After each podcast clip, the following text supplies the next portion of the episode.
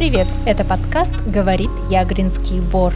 Мы рассказываем о природе, науке и человеке. Меня зовут Наташа Шемякина, я библиотекарь и волонтер Азяб. Мы живем на берегу Белого моря и помогаем сосновому бору острова Ягры. Сегодня у нас в студии Анастасия Колпакова, биолог-исследователь, учитель биологии Ягринской гимназии, руководитель школьного лесничества Ягринской гимназии, руководитель и преподаватель студии Академия Зорких, волонтер Азяб. Привет, Настя. Привет. Я так много про тебя рассказала, надеюсь, ничего не забыла. Да вроде все сказала. У тебя просто гигантское количество проектов ты работаешь и с детьми, и со взрослыми, и занимаешься экопросвещением. И хочется спросить, а как ты вообще дошла до жизни такой? Это все происходило постепенно. Вообще, начну с того, что мне невероятно интересно все, что окружает живого. Биология в проявлении реальности, жизни. Когда я это узнаю, мне это интересно передать другим. И вот так получилось, что сначала я передавала это взрослым, потом дошла до следующей стадии рассказывать о жизни настоящей, живой, о биологии детям. И следующая стадия, когда я, рассказываю об этом и взрослым, и детям. И мне это безумно нравится. Академия зорких – это проект, уже очень давно у тебя идет. Я так посчитала, что примерно у меня получилось около 10 лет. Да, десятый год. А это проект совсем для маленьких детишек. Расскажи немножко о нем. Этот проект у меня возник, когда я работала в Архангельском краеведческом музее, и как раз я поняла, что мне очень хочется рассказать о том, что я уже знаю, но больше поиграть, именно о биологии практической. Все началось с того, что в музее были микроскопы, которые как ни странно, никто до меня не использовал. И я поняла, что мне очень хочется, во-первых, самой в них активно посмотреть, рассмотреть все, что я нахожу, и плюс об этом рассказать ребятам. Так получилось, что первое направление у меня возникло изучение микровселенной. Долго довольно-таки думала, как назвать свой проект, и мне как ни странно, но помог интернет, я смотрела, что же было раньше до меня, когда появились микроскопы, как это все дело называлось, и нашла такую академию, это самая первая академия, которая на самом деле и называлась Академия зорких или рысеглазых. И один из главных членов этой академии был Галилео Галилей. Он занимался и микроскопами, делал он их, свои модели, ну и, конечно, занимался астрономией. И наше следующее направление в Академии Зорких так и родилось, посвященное астрономии. Но, к сожалению, в наших условиях проводить астрономические наблюдения довольно-таки сложно, потому что ну, с погодой нам не очень везет. Небо у нас чистое бывает крайне редко, а когда оно чистое, то обычно очень холодно и невозможно что-то интересное наблюдать с помощью телескопов. Мы с моими коллегами и друзьями придумали такую историю, что в гостиных дворах показывали различные созвездия, рассказывали разные истории из мифологии и Греции, и других народов. И больше, наверное, играли в астрономию, но при этом тоже ребята узнавали какие-то основные астрономические важные факты. Ну а потом постепенно возник и проект, который помогает изучать и понимать животных, животных домашних, животных диких. Называется это направление «Пойми друга». Мы с ребятами во время этих занятий изучали какие-то основные факты про животных и смотрели, как они могут разговаривать. Не смотри на меня, Наташа, таким удивленным взглядом. Они могут разговаривать, но говорят не словами, а говорят жестами. И вот основные жесты, что они означают, мы с ребятами изучали и потом даже разговаривали таким образом друг с другом, например, как собака разговаривает, как кошка, ну и так далее. Нет, я охотно верю, что животные разговаривают, и я с ними тоже разговариваю. Например, хожу, когда по улице около там дома где-нибудь или на работу, и мне встречается ворона, я обязательно с ней поздороваюсь. Говорю, привет, отвеч... ворона. Отвечает в ответ? Ну, не всегда, знаешь, они как-то могут им проигнорировать. А, вот эти проекты Академия зорких и про животных, про разговор с ними, туда еще набираются у тебя группы или у тебя уже полная комплектация, и ты новеньких не принимаешь? То есть может ли к тебе кто-то новенький прийти, если вот хочет? Конечно, когда есть желание, всегда можно. Только единственное, у нас получается, что каждый год немножко разные направления. Я сейчас провожу Академию зорких библиотеки игротеки «Гнездышко» у нас в Северодвинске. И сейчас там направлений всего два. Опять же, с микроскопами занятия, называется направление изучения микровселенной. И второе направление – это занятие по палеонтологии, то есть о древних существах, о древних животных. Это не только динозавры, но и разные-разные другие существа интересные. Занятия можно посещать как постоянно, то есть там цикл из 10 занятий, так можно приходить каждый раз на новое занятие, допустим, вне зависимости от очередности. Группы у нас небольшие, сейчас пока на данный момент мест нет. Мы оставим обязательно в описании ссылочку на группу Академия Зорких, где можно будет узнать, посмотреть и почитать, что там да как вообще.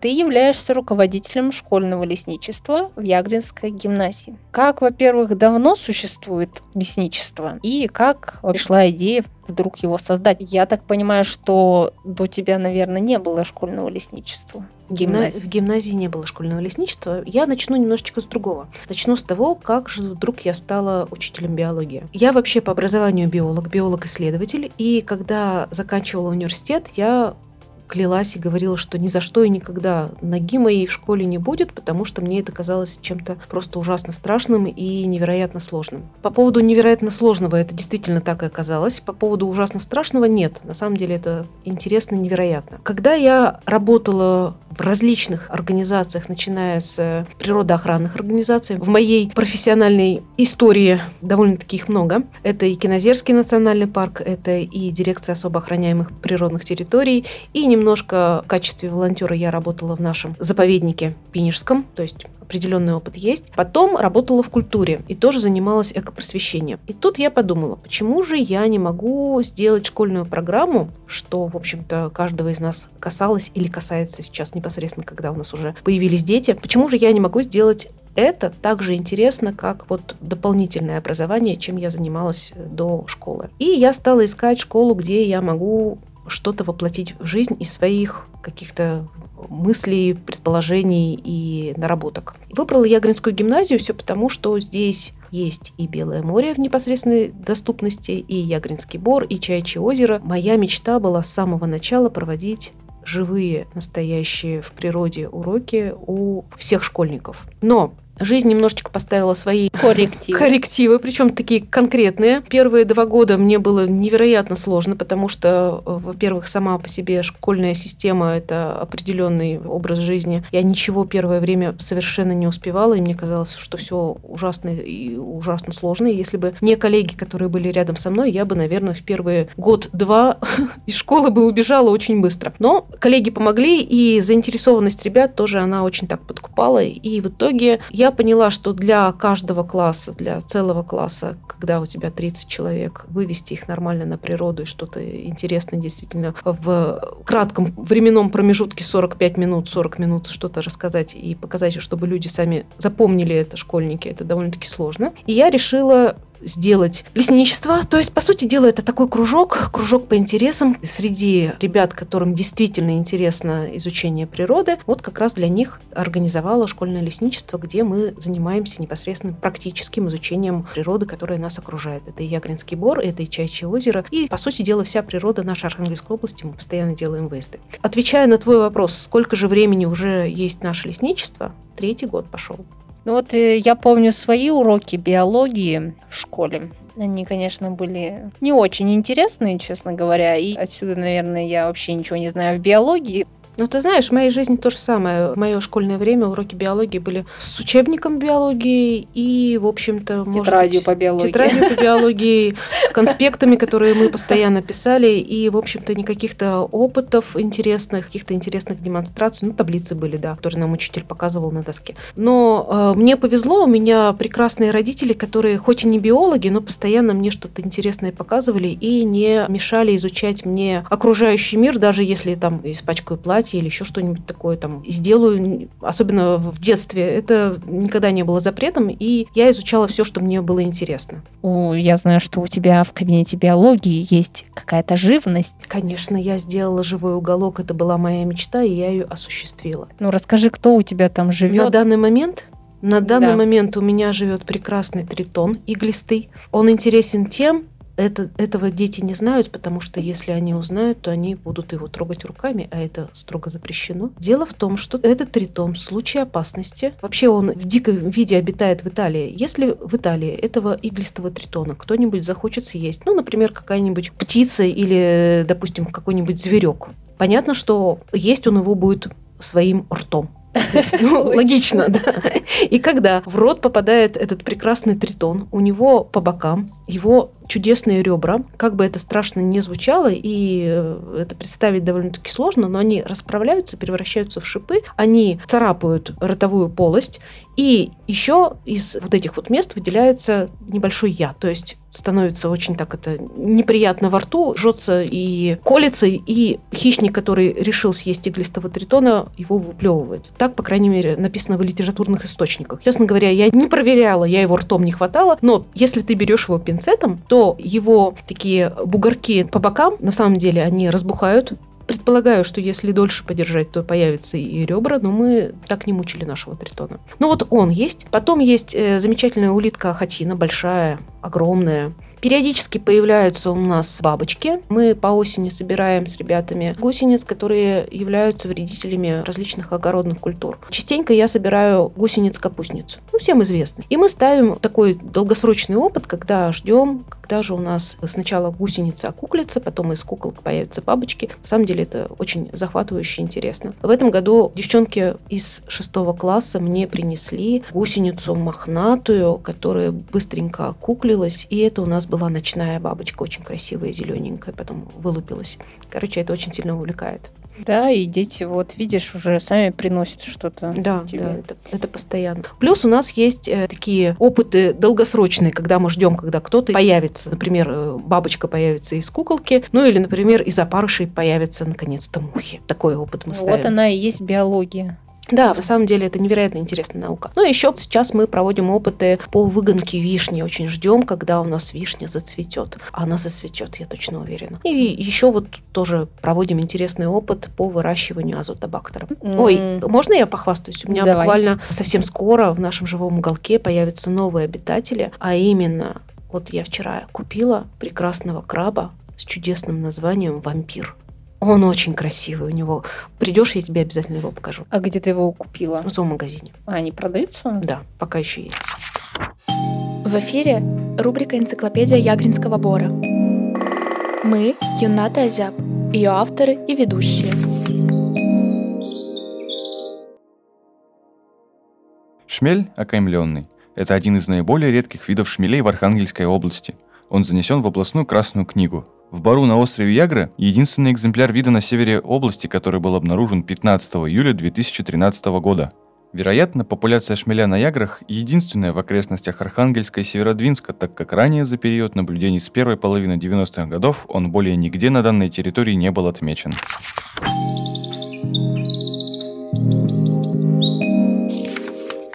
АЗЯП – это аббревиатура, расшифровывается как Общество защиты Ягринского бора и ты являешься волонтером, если так можно сказать, может быть и не волонтером, а еще кем-то. Аж ну, даже целым куратором. Целым куратором, да. Вот как ты оказалась там вообще? Они тебя нашли или ты их нашла?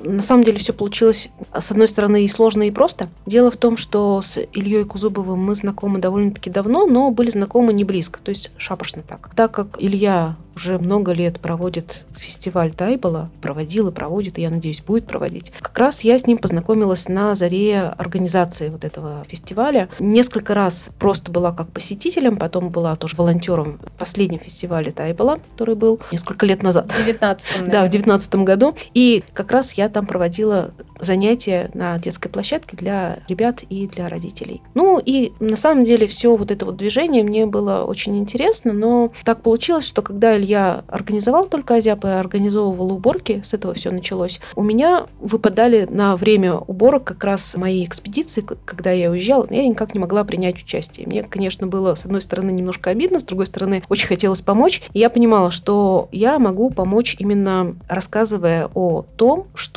можно встретить встретить, кого можно встретить в Ягринском бару. И я Илье написала и предложила, что, Илья, давай попробуем сделать экологическую тропу могу сделать то-то, то-то, могу рассказать о том-то, о том-то. И вот как-то так у нас постепенно-постепенно это все начало э, воплощаться в жизнь. Познакомились на этом этапе с Татьяной Париновой, и получилось так, что мы с Таней вместе учились на одном факультете, но в разное время немножечко, она на год постарше училась на курсе. Но в то время, когда мы учились в университете, нас никак судьба не свела, и мы друг о друге вообще не знали. А вот тут Азяб получилось так, что нас свел друг с другом, очень хорошо сдружил, и мы, как два настоящих биолога, стали работать как раз в Азябе в этом направлении, рассказывать о всем живом, исследовать и изучать, кто обитает в нашем бару, и рассказывать об этом всем. Да, вот как хочется. раз рубрика называется твоя «Кто в бару живет». Угу. Там ты рассказываешь об обитателях Яглинского да, да, да. бора, кто там у нас живет, что он делает. Как его можно найти? Да, по-моему, вышло 8 выпусков, если я правильно посчитала. А, смотри, есть «Кто в бару живет» видео, и там, да, наверное, или 8, или, может, больше выпусков, я уже не помню. А есть еще, когда таблички, карточки. Ну, в электронном виде я просто подбирала какие-то интересные факты о каком-то определенном животном или растении, и в виде фотографий и такой графики показывала это. Так что mm-hmm. можно будет в нашей группе Азяб по хэштегам «Кто в бару живет», э, «Юната Азяб», мой бор, моя прелесть, посмотреть. Выпусков там очень много. И практически обо всех, кого можно встретить в бару, там написано. И еще у нас очень классный проект, который, по сути дела, начал работу по тропе. Это на Приморском 42. Там мы совместно и с Таней, и с Вероникой Кравченко еще с большим количеством людей создали роспись, где показаны разные животные, растения, грибы. Всех, кого можно встретить у нас в Ягринском бару. Причем мы указали тех животных, животных и те грибы, которые мы предполагаем, что могут быть в нашем Ягринском бару. И что интересно, этим летом получилось так, что наши волонтеры, посетители Ягринского бора неравнодушные, как раз вот тот гриб, это строфария сине-зеленая, которую мы указали в этой росписи, нашли вживую. Она в Красную книгу внесена у нас в Архангельской области. И вот мы подтвердили, что да, действительно в Бару обитает такой гриб. Это здорово. Мы очень счастливы и рады. Да, у нас в лесу есть белки. Угу. И гости, местные жители всегда ходят в лес, подкармливают их. И стоит заметить, что у нас белки очень такие избирательные. Я пробовала кормить их яблоками, они отказались. Пробовала кормить их семечками, они тоже отказались. Чаще всего им нужно уже чищенный фундук или Ого. чищенные грецкие орехи. Да, ну, такие. Мне попадались вот такие привередливые белочки. Они просто вот. уже очень сытые. У них во всех закромах э, какого только корма нет, поэтому, в общем-то, они перед тобой так, прости меня, выделываются. Но вообще безопасно ли для белок то, что их подкармливают, потому что есть такие места, где там написано строго не кормить животных или что-нибудь такое. Ну, то например, есть... зоопарки, да? Есть такие Не места. знаю, наших белок все-таки им это не вредит, то, что их постоянно кто-то чем-то кормит, им самим как от этого? Э, смотря чем кормят. Если орешками, если подкармливают там, то что вот все, все, что ты назвала, э, этим можно кормить. А вот если подкармливать белок конфетками, сухариками, чипсами, колбасой, не стоит этого делать, потому что белка заболеет, умрет. На самом деле кормить диких животных это небезопасно с точки зрения того, что дикое животное, как бы оно не было адаптировано к человеку, может повести себя по-разному, если ее что-нибудь напугает, если будет себя плохо чувствовать, она может тебя укусить за палец, не дай бог, но может случиться. И белки, как все млекопитающие, могут быть переносчиками бешенства. То есть это реально опасно. То есть то, что в нашем лесу часто делают, когда кормят белочку, при этом фотографируют, когда белочка берет с руки у тебя еду, ну, тут нужно несколько Надо раз подумать. помыть руки, наверное, потом обязательно. Если белка все-таки укусит тебя, то да, нужно сразу обратиться к врачу и пройти курсы уколов, которые от бешенства. У нас белки такие, что они еще представляют, что люди это деревья и ползают по да, ним. Это бывает. И когтями они не это могут что-то. Ну вот они же могут поцарапать, они ну, не могут, могут поцарапать. Как-то это опасно, нет, для человека? Гипотетически все опасно, вообще жить страшно. Ну вот помимо белок у нас, понятно, есть птички, всякие Мгм. разные животные, растения. А ты знаешь, что у нас есть и хищники? Нет. Есть хищник, который считается самым маленьким хищником с чудесным названием ласка. Но А, с- он совсем не ласковый на самом деле. И похожий на ласку, но чуть-чуть покрупнее, это горностай. Вот они обитают у нас в Ягринском бару, но обычно их можно увидеть или ранним утром, или вечером в сумерки. Ну, я их никогда не видела. Следы точно, если ты внимательный человек, следопыт, юный следопыт, то посмотри. По насту, конечно, сложно увидеть что-то интересное. Расскажу, что ожидается у нас на Ягринской тропе. Постараемся в этом году сделать классный большой стенд, где будут показаны разные следы животных и их следы жизнедеятельности. И ты можешь стать настоящим юным следопытом, если будешь внимательно читать, что там такое написано, и потом искать. Или а я- у нас есть лисы. Е- Они могут приходить. Постоянно у нас не живут, но приходят. Как и волки, как и медведи, как и лось. Так вот, у нас есть всякие разные птички. Я человек, который никак не относится к биологии, не знает, какие есть птички, ну, кроме там основных каких-то. Ворона. Ворона, воробей, там, сорока. Все, на этом мои знания заканчиваются. Но я могу их даже не видеть, а слышать, допустим, как они поют. Есть ли какой-то способ узнать, кто же там такой живет по его голосу? Есть. То есть Сейчас мы живем в век чудесных технологий, когда если у тебя есть телефон, смартфон, ты с помощью него можешь узнать многое-многое. Есть специальные приложения, по которым можно записать голос и определить, что это за птичка. Одно из них это iNaturalist. И еще несколько есть приложений. Кстати, на стендах по нашей тропе экологической есть несколько стендов с зимующими видами птиц и с э, певчими видами птиц. И там можно, во-первых, познакомиться с приложениями, их можно скачать себе, установить на телефон, они бесплатные. И есть у нас еще QR-коды, по которым можно послушать, наведя телефон, посмотреть, послушать пение некоторых птиц. Какие у вас сейчас есть проекты и, может быть, какие-то проекты в будущем, можешь сказать что-нибудь интересное, что у вас там вообще происходит? Конечно, с могу. биологической точки Я, наверное, зрения? расскажу больше про школьное лесничество, потому что получается так, что часто деятельность школьного лесничества потом перетекает и становится больше, прорастает уже в деятельность Азяба. Вот сейчас с ребятами мы участвуем в очень таком глобальном проекте, всероссийском проекте по изучению микробиоты почв. Называется вообще проект интересно «Охотник за микробами». То есть ты охотишься за микробами. Они маленькие такие, а ты такой весь Ну, я охотник. просто не представляю, что это, как это. Дело в том, что этот проект направлен на изучение различных почв. А почва — это вообще целая вселенная, там обитает множество кого, целый мир, и в том числе различные микроорганизмы, которые, хоть они и очень маленькие, но очень сильно влияют на все вокруг. На растения, которые обитают, растут на этой почве, на животных, ну, на все, на все, на климат в итоге. Этот большой проект гражданской науки направлен на то, чтобы разные школьники с разных регионов нашей страны